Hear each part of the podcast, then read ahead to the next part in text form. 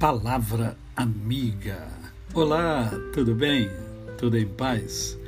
Hoje é mais um dia que Deus nos dá para vivermos em plenitude de vida, isto é, vivermos com amor, com fé e com gratidão no coração. Eu quero nessa manhã compartilhar com você 11 versículos que estão é, no Salmo 37 e que diz assim: Não se irrite por causa dos malfeitores, nem tenha inveja dos que praticam a iniquidade, pois em breve eles secarão como a relva e murcharão como a erva verde. Confie no Senhor e faça o bem. Habite na terra e alimente-se da verdade. Agrade-se do Senhor e ele satisfará os desejos do seu coração. Entregue o teu o seu caminho ao Senhor, confie nele e o mais ele fará. Fará com que a sua justiça sobressaia como a luz e que o seu brilho como o sol ao meio-dia. Descanse no Senhor e espere nele. Não se irrite por causa daquele que prospera em seu caminho por causa do que realiza os seus desígnios. Deixa a ira, abandona o furor.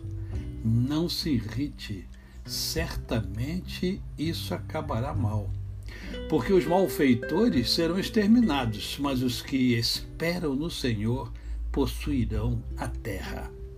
Mais um pouco de tempo e já não existirão os ímpios você procurará no lugar onde eles estavam e não os encontrará. Mas os mansos herdarão a terra e terão alegria na abundância de paz. Esses onze versículos apenas, porque eu quero que você pense o seguinte: ao longo da sua jornada, ao longo da sua vida, você tem vários caminhos. Tem vários caminhos. E quem decide, quem escolhe é você. E eu gostaria que você pensasse no seguinte: a palavra de Deus, ela aponta o caminho. Porém, ela mostra que existem vários caminhos, mas ela aponta o caminho. Então é importante que você escolha o melhor caminho Deus aponta o caminho, mas Ele deu a mim e a você a liberdade de escolha, o livre arbítrio. Eu escolhi, eu escolhi seguir os caminhos do Senhor que são descritos aqui neste salmo. É? Esse salmo aponta o caminho. Esse salmo aponta o ideal, esse salmo aponta o melhor. Esses 11 versículos nos dá a visão concreta do caminho do Senhor, do caminho de Deus. E eu gostaria que nessa manhã você pensasse nisso. Você escolheu o caminho do Senhor? Porque se você escolher o caminho do Senhor, você é, tem uma Bíblia em casa e você deve então ler essa Bíblia, deve meditar nessa Bíblia, deve encher a sua mente e o seu coração da palavra de Deus. E aí você vai aprender, está aprendendo, se você escolheu, está aprendendo a descansar no Senhor. E quando a gente descansa no Senhor, a gente deixa a ira, a gente deixa o furor, porque a gente sabe que a ira e o furor, as coisas não acabam bem.